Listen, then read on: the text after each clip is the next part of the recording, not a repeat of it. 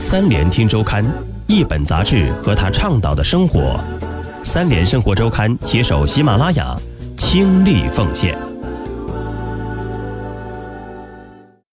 欢迎收听三联生活周刊。本节目由三联生活周刊和喜马拉雅联合制作播出。本期我们要分享的文章《失衡：体制与文化之恶》，文章主笔张斌。一月十六日。美国体操队原队医纳赛尔出庭接受指控，他曾是四届奥运会美国女子体操队的随队医生，他借治疗的名义对女性运动员进行性侵，其中年龄最小的只有六岁。审判“魔鬼队医”纳赛尔持续了七天，一百五十六名女性出庭举证被告人的罪行，铁证如山，最高一百七十五年刑期会让魔鬼被锁死在铁窗之内。Me Too 反性骚扰活动全球浪潮下，本次庭审必将永载司法史册。集受害者、幸存者和证人于一身的女性们表现出的勇敢、无畏，震撼人心。美国体操协会总部设在印第安纳波斯利，同样在这座城市的《印第之星报》2016年开始展开独立调查，形成名为“失衡”的系列报道，揭开风暴之眼。最终让体育史上最黑暗的性侵丑闻无处逃遁。印地之星起初小心翼翼，并未提及纳赛尔的名字，但马上报道者接到一封实名邮件，前体操运动员、律师瑞秋·丹霍兰德诉出了自己十五岁时被纳赛尔性侵的事实，向黑幕投出了第一束光芒。此后，作为三个孩子母亲的丹霍兰德独自一人面对公众，孤单地与魔鬼对战。直到半年后，才有了第一位战友——悉尼奥运会选手丹泽尔。此中辛酸与苦痛难以向常人诉说，围观者的猎奇心态、恶人的造谣重伤、好友亲朋的疏远不期而至。最难的还是面对自己的孩子。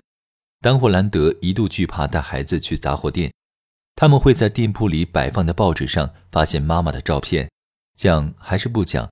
如何讲给未成年人？每每肝肠寸断。二零一七年，Me Too 浪潮席卷全美，追随丹霍兰德，更多的受害者内心笃定，受害人无罪，施暴者可耻，纷纷从沉默中醒来，公开指控纳赛尔犯罪。二零一六年底，FBI 探员在纳赛尔的电脑内发现了三点七万多张儿童色情照片和一段他性侵的视频，纳赛尔在现场当即被拘捕。面对犯罪事实，魔鬼认了七项罪。但认罪的条件是受害人要在法庭上宣读此案对他们的影响声明。这一招狠毒异常。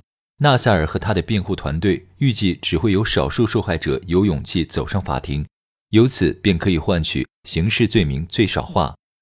结果呢？伟大的历史一幕上演了。原本有八十八位受害者提出法庭声明，与施暴者当面对质，讲出自己的苦难经历。最终在彼此鼓励之下。总计一百五十六名女性受害者走上法庭，庭审因此延期到了七天。丹霍兰德在《纽约时报》撰文写道：“十六日那天，妇女和姑娘们从全国各地赶来，她们当中有的是运动员，有的不是，有的是白人，有的是黑人，有的成婚了，有的还在高中读书。我们大多数未曾谋面，我们的共同点就是都曾被纳赛尔欺凌。如今一道去面对的是。”曾经纵容他敢于对我们施暴而不被惩罚的恶劣文化。当霍兰德第一个出庭作证，一口气讲了三十六分钟。我们的司法系统有两大责任：伸张正义，保护无辜。如果不能对纳赛尔做最高刑期的惩戒，以上两大责任无一会达成。更震撼人心的，则是一个发自内心的叩问：一个女孩子的价值是什么？法律如何才能最大限度地保护未成年人免受足以摧残他们一生的侵害？我在此向你论证：孩子就是一切，他们值得一切法律提供的护佑。对侵害他们的人，值得用上一切可能的刑罚。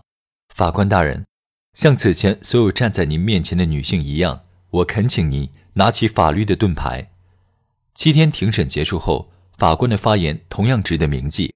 他深深感谢了所有到庭的受害者，将他们称为幸存者，并坚信走出法庭之后，他们每个人都会成为胜利者，就此迎来新的人生。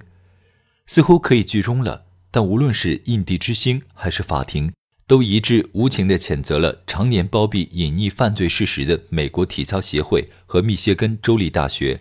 他们曾经压制了至少五十起相关诉讼，用封口费阻止受害人诉诸法律。正是黑暗的体制和文化吞噬了三百多个孩子的青春岁月。勇敢的个体，守住良知的媒体，绝不放弃的司法，让世人对孩子们的未来有了些许信心。